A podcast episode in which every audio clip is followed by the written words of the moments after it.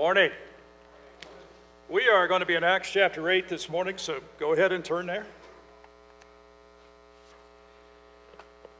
The uh, passage in front of us, all scriptures are awesome to look at. This, uh, this week I've had a wonderful time studying and observing, and I would encourage you today as we look at Acts chapter 8 to ramp up your powers of observation, see what you can see, look closely. It's a fascinating passage, and it actually touches on uh, some issues that I've dealt with in ministry and we continue to deal with in ministry uh, quite a bit. And one of the questions is how do you know a person's saved? Of course, that's God's business. But uh, I will tell you, living in the South, uh, not to rap on the South, but when you have a church on every corner, or maybe four churches on every corner, it's kind of the thing to do. And somebody will move into town and they'll be a business person and they'll go to church. That's what good people do. And uh, I found it harder there to tell who was a real believer as opposed to being in Colorado, where it stands out just a little bit more. So I don't look around this room and say, well, I don't think so and so is a believer. Believe me, I'm not doing that to you. But I have been in many churches where it's like, well, you know, that's a, that's a vibrant question and it relates to who we put in leadership, uh, all those kind of things. And uh, so we kind of will touch on that today and some other things. So it's just a fascinating passage. Today's sermon is titled Out of the Kettle because in the boiling over with persecution, now somebody has been killed for the faith. We are going to see that the church will actually expand as God intended. And it is persecution that propels the church to do what Acts 1 8 said, which is you'll start in Jerusalem, you'll go to Judea, Samaria, to the uttermost part of the earth. And God uses persecution for that Today I'm going to put a new spin on it. If you're wondering, how can I wear a Hawaiian shirt and talk about persecution? It's exactly why I'm wearing a Hawaiian shirt, as you'll see today. But you're going to have to hang around to the end of the service for that. All right, next week, Acts chapter 9, the famous uh, story of the conversion of the Apostle Paul, who was Saul at the time. I saw the light. Just work with me here, okay? I saw the light. You're lucky I'm not going to sing it for you. Now, today we'll be in the story in the book of Acts in Palestine or Israel, the Levant, and we'll see this whole region here you see, and in the red box is especially where we will be today. I love maps, they help me frame the passage. So I'll get to the red box in a moment, but you'll see above it Asia, modern Turkey. They've changed the name, um, Turkey has, which they have the right to. Uh, over on the right, you see where the ancient city of Babylon was. Obviously, in the upper left, Greece, Athens, and then Rome would be further up to the left, and Egypt down there. I don't have Ethiopia on this map because this uh, map did not have enough room for it, but we'll get there. So understand that in the time of the New Testament, you see this uh, uh regional map. This is the time of Jesus and the uh, apostles and you'll see the areas of Samaria, Judea, what used to be Judah. They went to Vanna White, they bought some vowels, and, and so now they call it Judea. And you see Samaria, the northern part, what was the northern kingdom, also known as Assyria, uh, Israel, which Assyria destroyed in 722 BC. Then you have Galilee, the tetrarchy of Philip, Decapolis, 10 cities there, and then Perea on the other side of the Jordan River. If you could see it, I don't know if you could see that or not. So, anyway, uh, that's what you have at this time, and we're going to see how the gospel will expand from there. So, in Acts chapter 1, what I'm going to do, like I did last time, I'm going to read section by section here and then make some comments. But observe when we read, it's just so full of amazing detail. So, Acts chapter 8, verse 1. And Saul approved of his execution. That goes back to Stephen when he was executed. Luke wants you to know for sure Saul approved. He was all in with it. And there arose on that day, connected with the execution, a great persecution against the church in Jerusalem, and they were all scattered throughout the regions of Judea and Samaria, except the apostles. Devout men buried Stephen and made great lamentation over him. But Saul was ravaging the church and entering house after house, he dragged off men and women and committed them to prison. So, this is the first use of the noun persecution in the book of Acts. The root idea it means to pursue, so the, the believers are being pursued. This is going to foreshadow what we'll see next week when Paul comes to Christ. Isn't it ironic that Paul pursued these people? He approved of their killing. We think he actually killed or initiated killing. And yet, in eternity, when Paul entered heaven, the people he had killed were right there cheering him on as he entered. And that's the grace of God. Only the grace of God could do that. So, at this point, though, before he's converted, he is basically a murderer.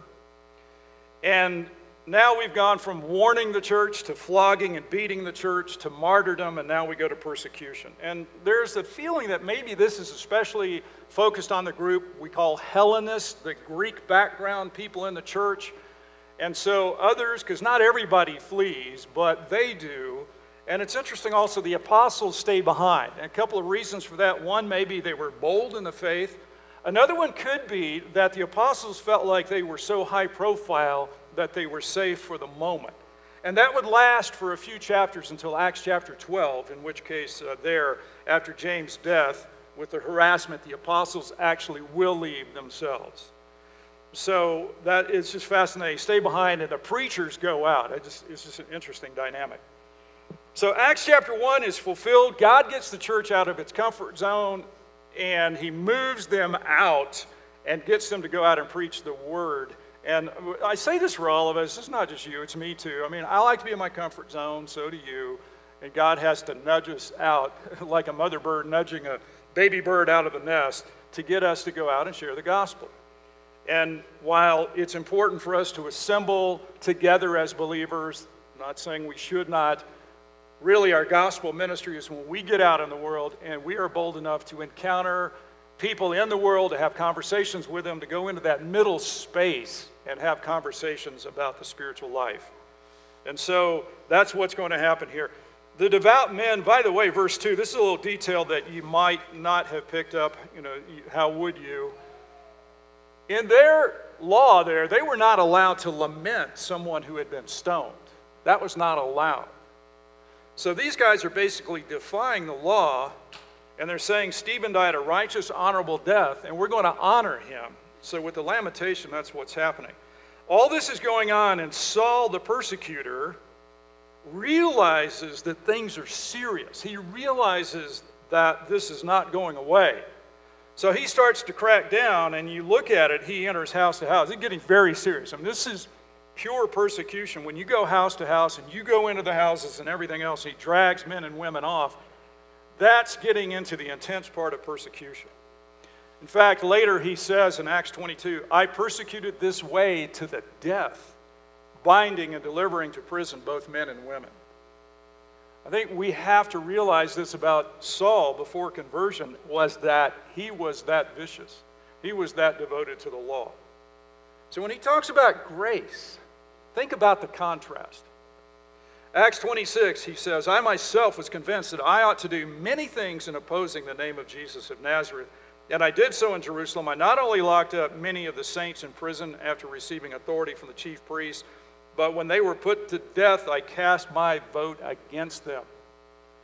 And I punished them often in all the synagogues and tried to make them blaspheme. He tried to entrap them into blaspheming. And in raging fury against them, I persecuted them even to foreign cities. He would chase after them, which is why he was on the Damascus road, because he was chasing after the church. That was Saul. That's how devoted he was. Acts 22 and 26. So the New Testament a number of times mentions what he did during that period of his life.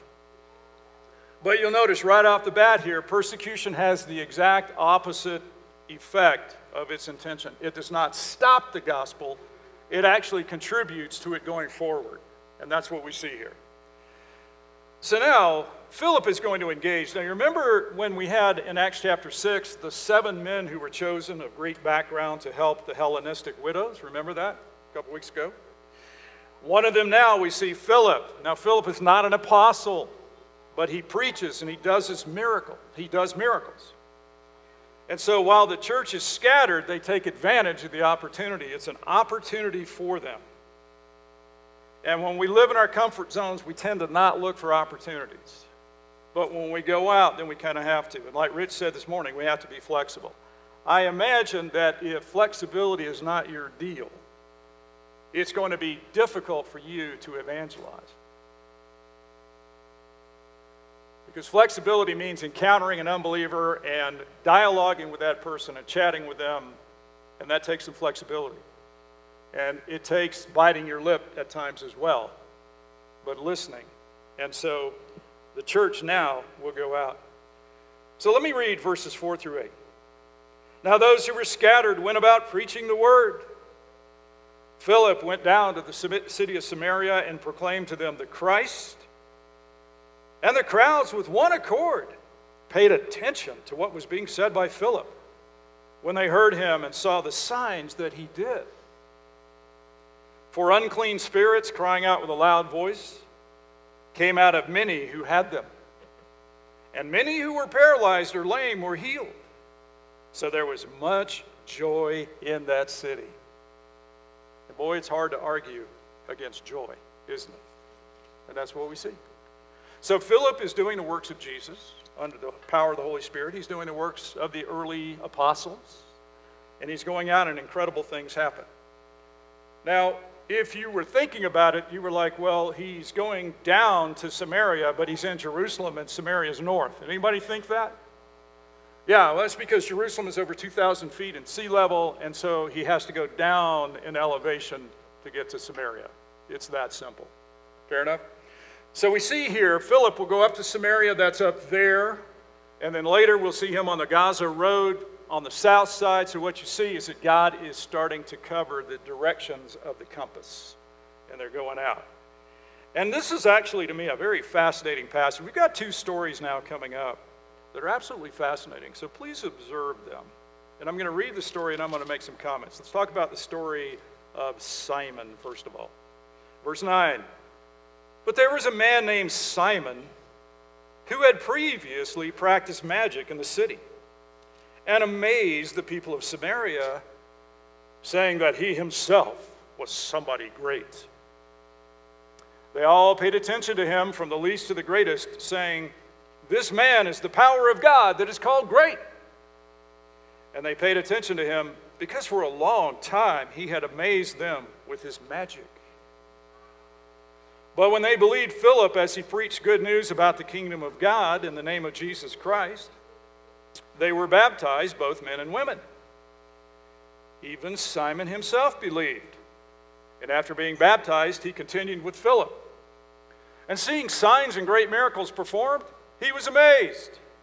So let me stop for a second and ask you. I'm going to do, if I may, a quick poll because we do a little bit interaction. How many of you think Simon was saved? Saved. Was Simon saved? Hands up. Hmm. Interesting. It says he believed. How many of you are not willing to commit? That's what I see. Yeah, it says believe. Now, this gets into a controversy we'll unpack here in a second, but about whether he was really saved or not. Uh, I, there are scholars who will say, you see, uh, they believed about the kingdom of God in the name of Jesus Christ, but it just says Simon believed. Doesn't say what he believed in. Now, I think that could be for literary reasons because they've already said what they believed in and it's just not repeating it. But it does appear at this point in time that Simon is saved because he believed. So we'll move on and kind of see what happened. Let's see what else we got here that I wanted to point out. Uh, so he's got this magic show. So if you'll think, you know, no offense against David Copperfield, but you'll think one of those guys like that that's got an ongoing magic show. He's got that kind of power. Maybe it comes from Satan. People are excited about it. You know, they love to see him. It's very interesting, especially in that day and age. And so he's the dude. He's got the power. He's great. So these guys come along now, and Simon is going to see a greater power, and he's going to be very attracted to that. So let's go to verse 14. Oh, by the way, one thing I want to mention, let's see where it is. There's an amazing statement in verse 12. I don't know if you caught it. But in that age, this was highly significant where it says they were baptized, both men and women. It elevates the status of the women. Even the women believed they were baptized, it places them on an equal spiritual level with the men here. And that's important because they were mistreated in the age. Now, verse 14 when the apostles at Jerusalem heard that Samaria had received the word of God, they sent to them Peter and John. These are your flagship apostles, who came down and prayed for them that they might receive the Holy Spirit. For he had not yet fallen on any of them, but they had only been baptized in the name of the Lord Jesus. Then they laid their hands on them and they received the Holy Spirit. Now, when Simon saw that the Spirit was given through the laying on of the apostles' hands, he offered them money, saying, Give me this power also, so that anyone on whom I lay my hands may receive the Holy Spirit. But Peter said to him, May your silver perish with you because you thought you could obtain the gift of God with money. You have neither part nor lot in this matter, for your heart is not right before God. Repent, therefore, of this wickedness of yours, and pray to the Lord that, if possible, the intent of your heart may be forgiven you. For I see that you are in the gall of bitterness and in the bond of iniquity. And Simon answered, Pray for me to the Lord that nothing of what you have said may come upon me. Now, when they had testified and spoken the word of the Lord, they returned to Jerusalem, preaching the gospel to many villages of the Samaritans. So the gospel is going into Samaria. Let me talk a, second about this whole thing with Philip. Uh, at the time, the book of Acts, when different groups would come to Christ, they would have an apostle bring the Holy Spirit to them uh, to show that they are being brought into the body of Jesus Christ. Obviously, that whole thing is a debate we could get into today. I do believe, just to cut to the chase, that when you come to Christ, you receive the Holy Spirit. I believe also He empowers you and fills you for special things. Uh, but this is also a time of transition. And there's no reason really to go much further into that. That would be a discussion for a Sunday school or a small group. But definitely in this case, different pockets like the Ephesians in Acts 19, they received the Holy Spirit at the hands of an apostle. So that's what's going on here, and the apostles go down, and partly because you think about it, as the gospel goes to this new region, this is huge because now the gospel is spreading out of the specifically Jewish area of Jerusalem. And so part of this giving the Holy Spirit is confirming that God is actually going to new people. Now, the Samaritans were, if you will, half breeds. They were only half Jewish. They did not worship in Jerusalem. They built their own worship area, Mount Gerizim. That's where they did that. And so that's why the Jews tended to bypass them, which comes up in Acts, or pardon me, John chapter 4 with Jesus and the Samaritan woman. So what God is saying here is pretty amazing. It's like even the half breeds are able to come to Jesus Christ. I realize the phrase half breed is loaded today. I don't mean it that way, of course, but they are half Jewish, and that's what I mean. So it's pretty awesome to see what's happening. And then when Simon sees it, he offers him money because basically what Simon is saying is, what power? Imagine if I was in my show in Vegas or wherever, Vegas, Samaria. Imagine if I could do this, how people would flock in and pay me. And if you notice, this is your power of observation. You notice what he says here. Give me this power so that anyone on whom I lay my hands may receive the Holy Spirit. In other words, I choose to do it. I'll do it in my magic show. I'll pick people out of the crowd. I'll give them the Holy Spirit. Amazing things will happen, and I'll get rich because this is the greatest magic I've ever seen. So that's what's on his heart. So you might say his heart's not quite pure, right? You might say his motives are somewhat mixed, right? Absolutely. And that's what he's wanting. So this is what Peter sees. Now, to the question of whether Simon was truly saved or not, I think you can make a pretty good case that Peter doesn't think he is. Now, I'm not saying he's not, only God knows. But I will say, the one reason I love this is because that's our world today. And I've ministered in a culture or multiple cultures where it's not so easy to tell, and only God knows. So I think it's fascinating. If you were in the early church here and you were dealing with Simon, you'd have a lot of questions about him and his motive. So Peter confronts him, he's very blunt. Repent of this wickedness of yours that if possible, the intent of your heart may be forgiven you. And that phrase, intent of your heart, is usually used in a negative way. In other words, you're not following the Lord, your intent is evil. And what does Peter say to him? Repent and do what?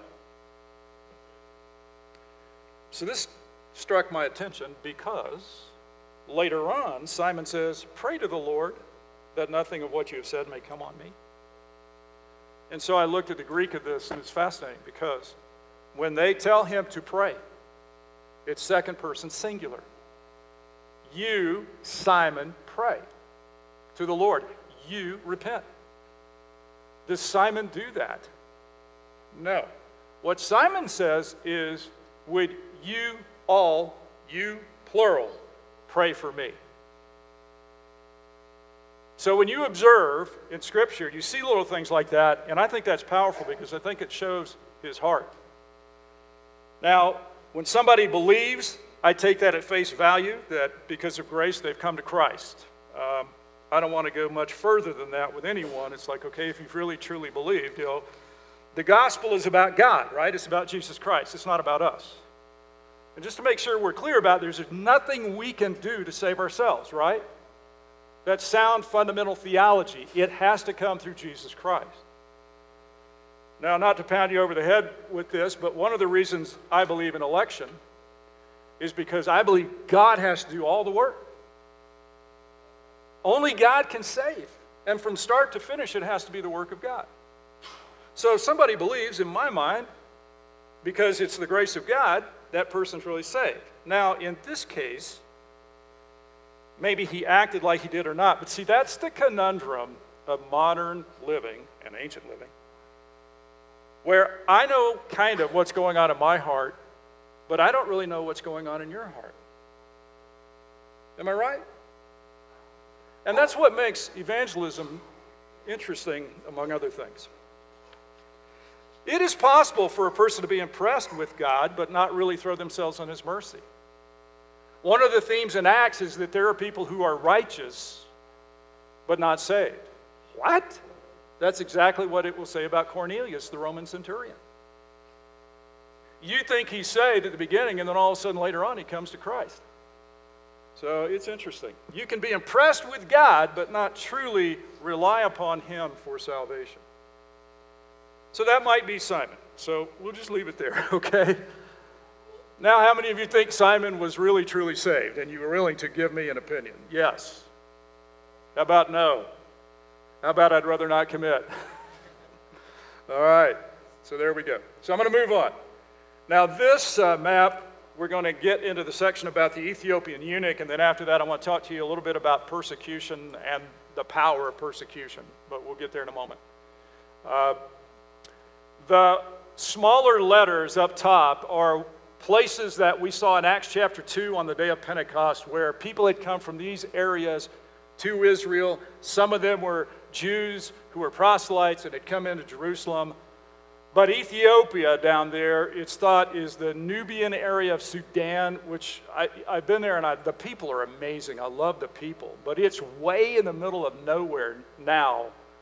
But Ethiopia is down there. So, in case you haven't figured it out, what we're about to see is that the gospel is going to touch not only the northern areas, but go way down into Africa. It is spreading like that in the power of the Holy Spirit. Because the Ethiopian eunuch, God brings up to Israel, but he will go back and he will take the gospel with him. So let's take a look at that. It's just an awesome passage. Now, in verse 26. Now, an angel of the Lord said to Philip, Rise and go toward the south to the road that goes down from Jerusalem to Gaza. This is a desert place. And he rose and went.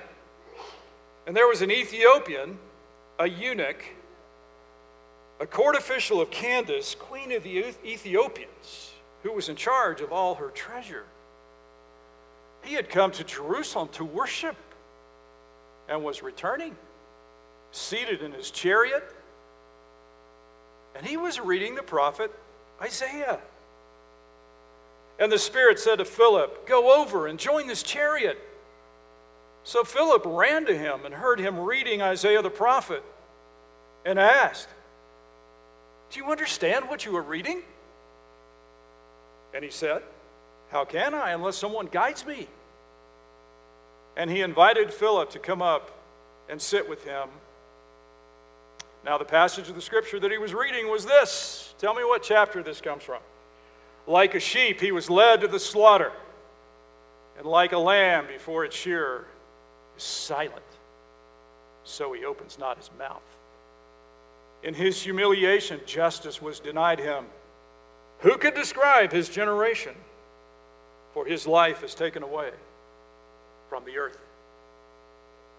Suffering servant, the chapter is Isaiah 53, which has that incredible verse there's none more incredible. It was the Lord's will to crush him. And so that just happens to be in the power of God where the Ethiopian eunuch is. So let's back up for just a second. He's obviously uh, a court official. He's of high stature, which is how he can afford to actually own a copy of the scroll of Isaiah. He is a eunuch, which, if y'all are not aware of it, it's uh, someone who has been castrated so they will uh, not bring rebellion against the king or the queen. And so that's what a eunuch is. And uh, he is restricted from Jewish worship as a eunuch. This man would have been black, that's the region there. He is a God-fearer, he is a significant official. And at that time, Ethiopia was considered to be the end of the earth. And yet he comes from there, and early on in the book of Acts, we see someone come from that region. As the gospel expands to new groups. I think it's interesting that it goes down to Ethiopia. The gospel expands to people we don't necessarily want to, uh, to incorporate. I had uh, last weekend, I, I attended a two day conference from Dallas Seminary virtually, and it was about the issue of gender dysphoria and gender identity. And I was so proud of Dallas with how they did this conference. It was fascinating. But they were talking about the dynamics that lead someone to become homosexual, lesbian, gay, gender dysphoric, transgender. They had theologians, doctors, counselors, PhDs, and they also had people who had come out of the lesbian movement and also transgender. It was absolutely fascinating. And I thought it was beautiful what they said about reaching uh, those people, that the issue is one of identity. This is especially the case now more so than it used to be in societies, but it's all about identity. And basically, someone has been abused, et cetera, et cetera. There may be a lot of reasons for it, but basically, their response has been to go to this, and it's about identity. It's not about sexuality, was the point. Obviously, that's a part of it. We have a really, really troubled society, don't we? We can go to the reasons why. I think the prevalence of divorce has just been absolutely devastating in the United States. It kind of doesn't matter. We are where we are. We're a self absorbed society. But if we will realize that the people that God has put in our community around us are wrestling with love, with identity, and we can come in and we can show them healthy love, and we can show them identity in Jesus Christ, we can show them something positive. How amazing that would be. In fact, the lesbian said she had gone to a seminary, she'd gone to an obviously liberal seminary and was practicing lesbian. And then after that, she was actually in a remote area, and God kind of spoke to her. And she said, What changed me gradually was I wanted to know more about God. I saw a God I'd never seen before, and I wanted to know more. God, come into my life, show me more of you. And on that positive note, she came to Christ. And she's trying to help those who have come out of it or need to. But it's about love. And it was a good reminder you know, we're so easy to throw condemnation.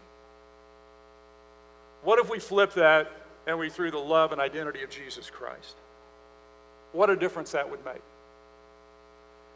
So here's a eunuch Here's someone that really is restricted from Jewish worship because of it. Here's someone who is from another culture. He's black. And yet the Holy Spirit works through him. Won't it be cool to get to heaven and meet the Ethiopian eunuch? Won't it be awesome? And so Philip gets this thing like in softball terms, this is lobbed up to Philip. I'm reading Isaiah 53. What does it mean? That's the thing I always pray for. Somebody come to me with Isaiah 53 and ask for an explanation. And so the eunuch said to Philip, verse 34, About whom I ask you, does the prophet say this, about himself or someone else?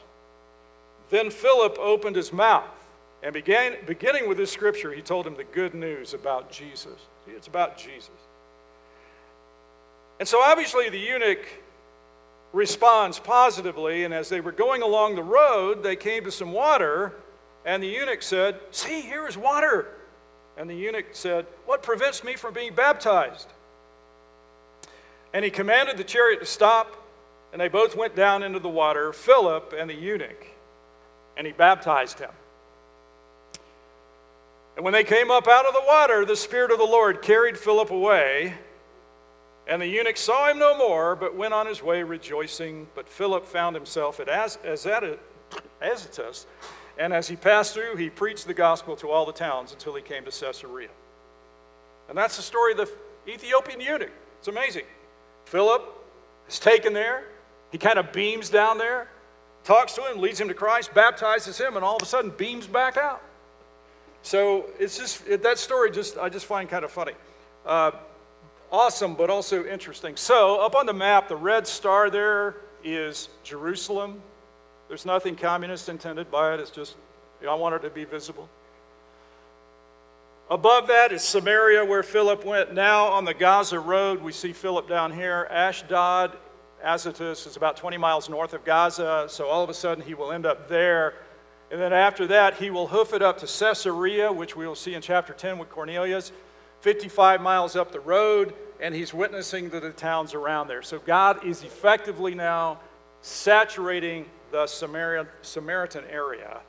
Of course, now we know that area down by Gaza is, uh, is much in dispute, but that's now, not then. So, um, Fernando, who wrote a commentary, had this to say that I thought was interesting about good evangelism, and we see that here in the passage. Good evangelism reflects faithful obedience. It's you responding to God and speaking to others about Jesus Christ. Good evangelism is ready to cross cultural lines. Let me put it another way God didn't say, okay, go out and reach white Republicans. Go out and reach fellow military people. And we're supposed to, yes, but it goes beyond that, doesn't it? You know what I mean? Good evangelism is sensitive to the hearts prepared by God. It looks for people who are wrestling. It often starts with the other person's questions. You know, we have a tendency to hit them over the head, lecture, but good evangelism starts with listening to where the person is. It is rooted in scriptural teaching, and it has Jesus as the theme. So let's pray God will bring people along our path that we can share Christ with, and that is evangelism.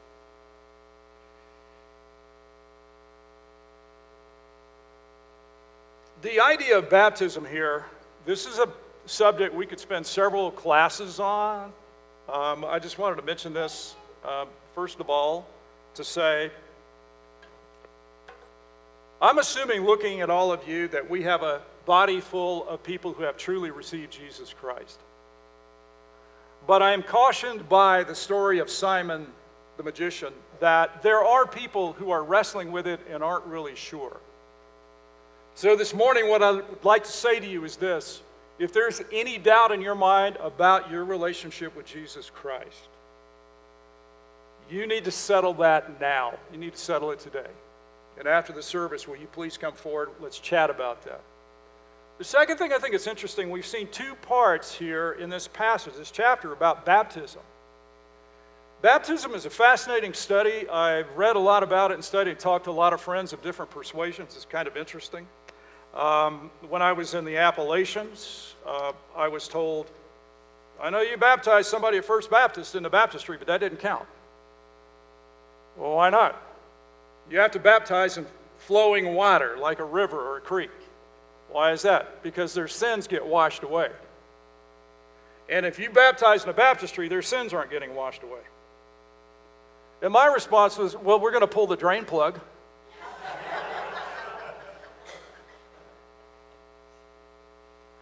and I'm like, you know, fundamentally, theologically, the problem with that is like they're saying it's the act of baptism. And that's wrong. Uh, one of my fellow ministry buddies, we've talked a lot about this stuff. He is not of the same persuasion I am about, let's just say, the Calvinistic area. And uh, he told me, you know, in our churches, that won't work. I'm like, why? He's like, well, you have to have the preacher in the water with the person being baptized. And I, you know, I shake my head. It's like, have we gotten to that point? The answer is yes. I think you can make a case in the scripture that generally it was immersion, sometimes it was sprinkling or affusion. The uh, Presbyterians make a good case for pouring. Where do you baptize? Does it have to be in a church building where there wasn't one then? I baptized in lakes, rivers, swimming pools, and baptistries. The important thing to me is you're believing in Jesus Christ. Baptism is a sign that you are identifying with Jesus Christ and with his body you are swearing allegiance to Jesus Christ. And I don't know about you, I just don't get hung up with some of the other details because I think that they're distractions. Amen? But baptism, the thing about it is, is that it is a statement that you are identifying with Jesus Christ. That you're stepping out and you're making it known that you now worship a new God to you. And so, anyway, uh, that's a part of the story here, but I'll move on for the sake of time. So, we see God's momentum with the gospel now going all over Samaria. Now, I want to shift gears. We're going to go a little bit longer today, but I think you'll be glad we did. We've now had three passages in a row that had to do with persecution. And I want to share a little bit with persecution because the perspective is persecution will kill the gospel.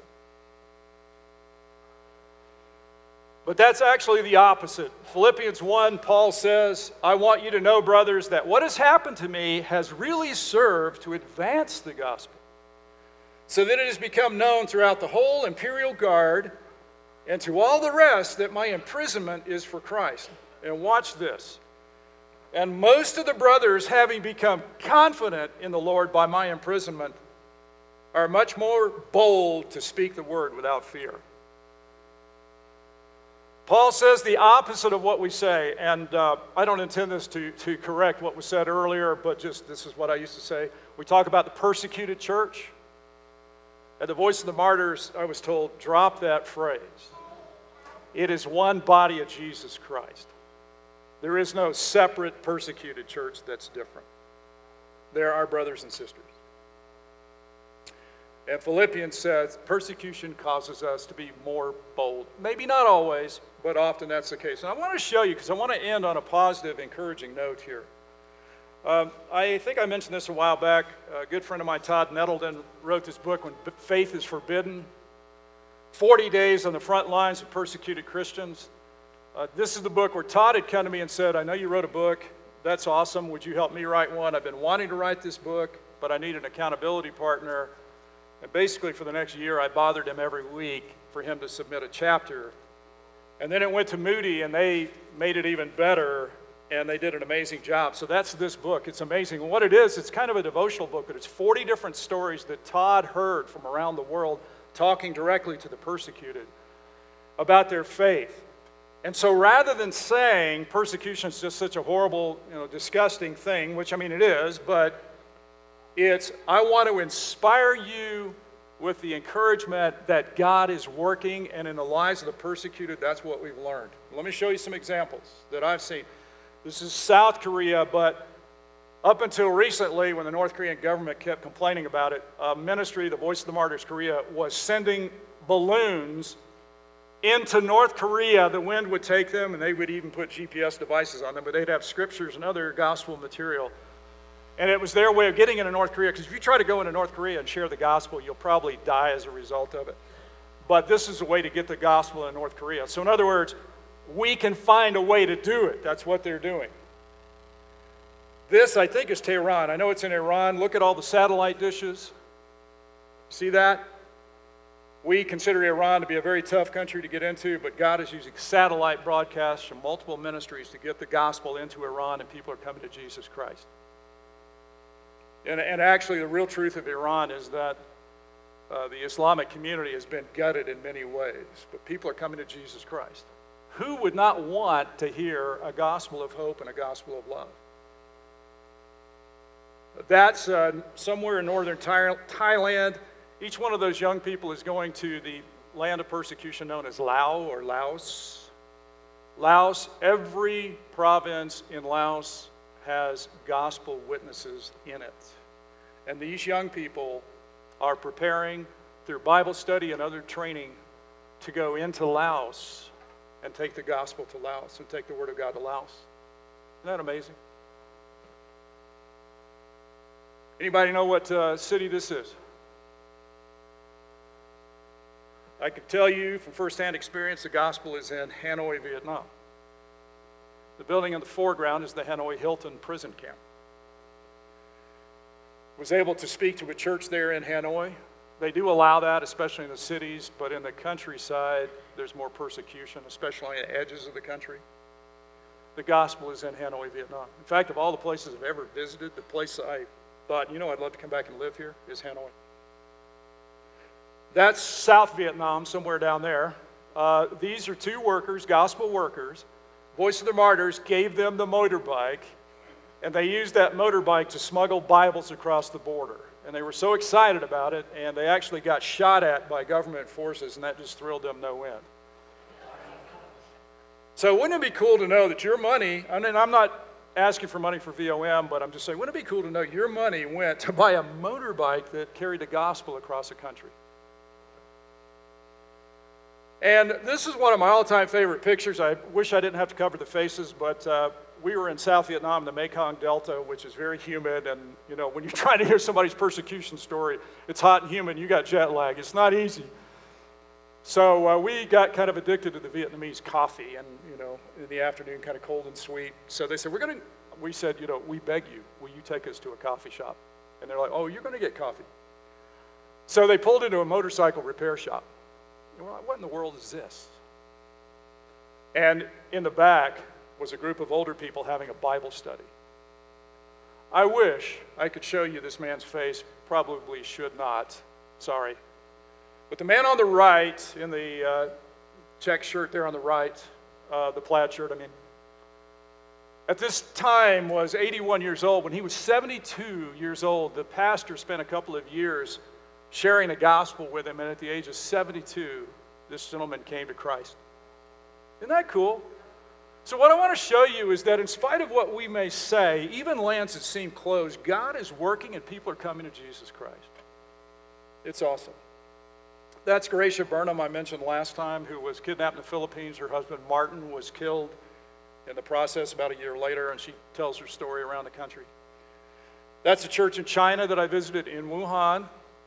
And I don't know if that building is still there or not, but the gospel was very strong in Wuhan, China. I can tell you that. And now I want to show you a video, and again, we're going to go a little longer today, but I think you're going to watch this video and you're going to be glad you saw it. I've got two videos. One is like a minute long. This one's almost seven, I think it is. But you're going to be glad you saw it. This is a lady whose American name is Sarah, from China, was imprisoned for six or seven years, and this is her story. I'll tell you more later.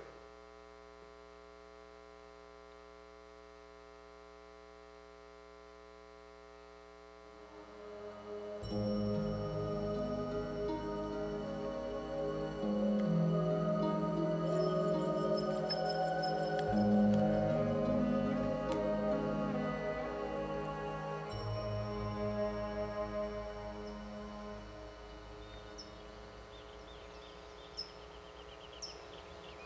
想在一个共产党人的眼中，认为我是一个罪犯，但是我知道我是为了信仰的缘故。那时候我正在编辑地下教会的杂志，但我并不知道怎么去面对那天晚上的考验。圣经上告诉我：“What I would go through that night.” The Bible says, "Do not fear." I have read this many times. But tonight, I would be very afraid.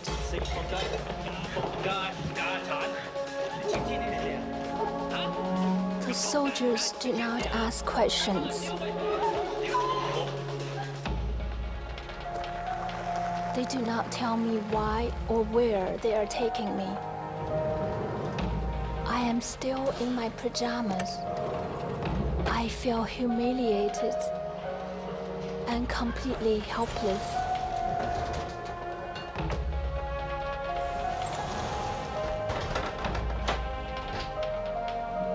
I have been arrested before, but this is not an arrest, and I'm not being brought to the police station. I quickly realize they have more than questions for me.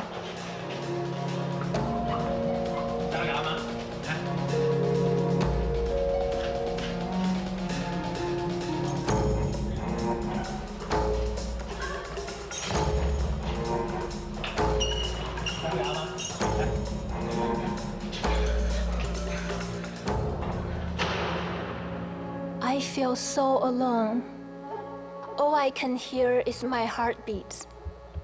And with every beat, the sound grows louder, and I become more afraid.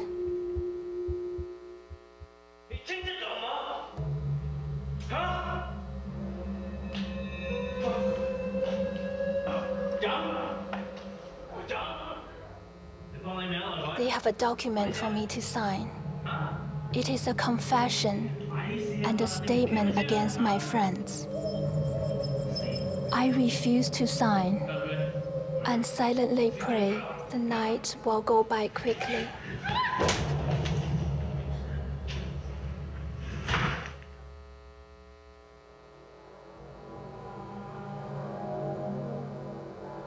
The guard is angry. His face is full of rage, and I become his victim.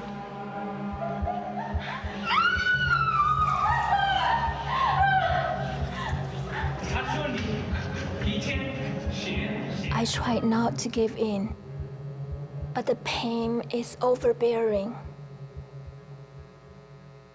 I repeat Bible verses to myself. Blessed are those who are persecuted, for theirs is the kingdom of heaven.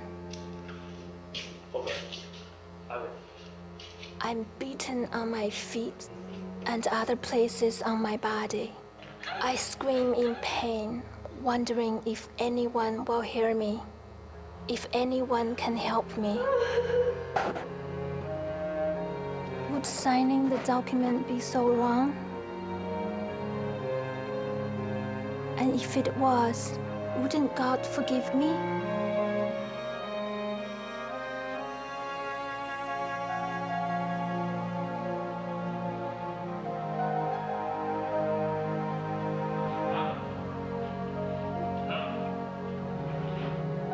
Think the worst is over, my legs are chained and I'm forced to walk.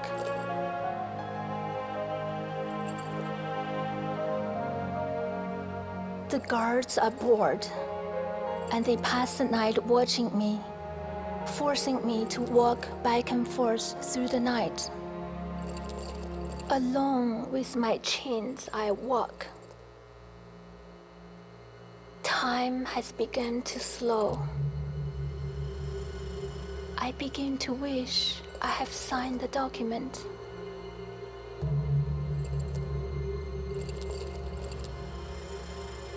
I cry out to God to give me strength and wonder how much more I can endure. Hours have passed when I notice the footprints on the floor. They are my footprints, and they have been made from walking in the trail of my own blood.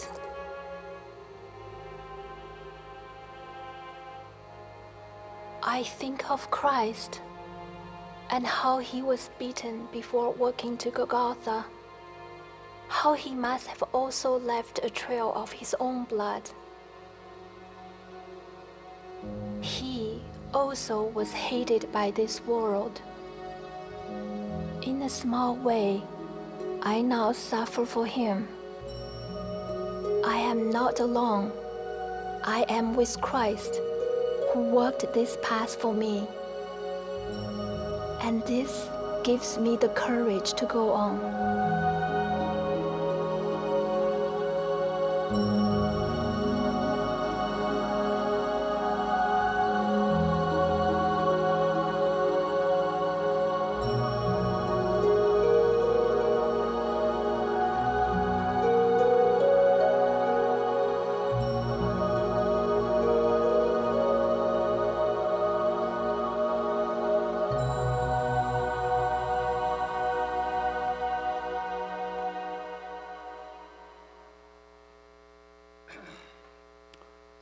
Conversations we had with Sarah was about Christmas lights. Yes, the lights you buy at Walmart. And what she said was don't feel bad, buy them. When you put them on your tree, pray for the persecuted in China. Different way of looking at it. Sarah is in the United States. She speaks about her experience. And, uh, you know, I, I mentioned before, I asked her, were you afraid when you came to the U.S. your faith would grow colder in our culture? And she said yes. Sarah, though, um, also another positive thing was uh, she has a video that I'm going to show you. It's a very short video. It's of believers in China who never owned a Bible and actually are given one. And it's what happened when they received the Bibles. So I ask you, don't answer out loud, how many Bibles do you have in your house? How many of them are read? How many of them are taken for granted? Watch this. Hebrews 4 says, The Word of God is living and active, sharper than any two edged sword, piercing to the division of soul and of spirit, of joints and of marrow, and discerning the thoughts and intentions of the heart. How much does it really mean to us?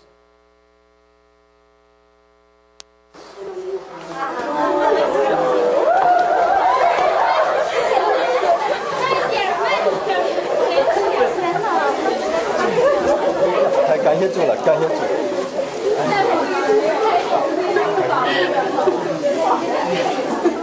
太好了，太好了。感谢神啊！哎呀，感谢主啊，感谢主。真是感谢主，我们太需要了。当我看到这本书，或者看到了那些帮助我们的弟兄姊妹们，他们的血和力到这来的，这是我们教会这个时候最需要的，真是我们最需要的时候。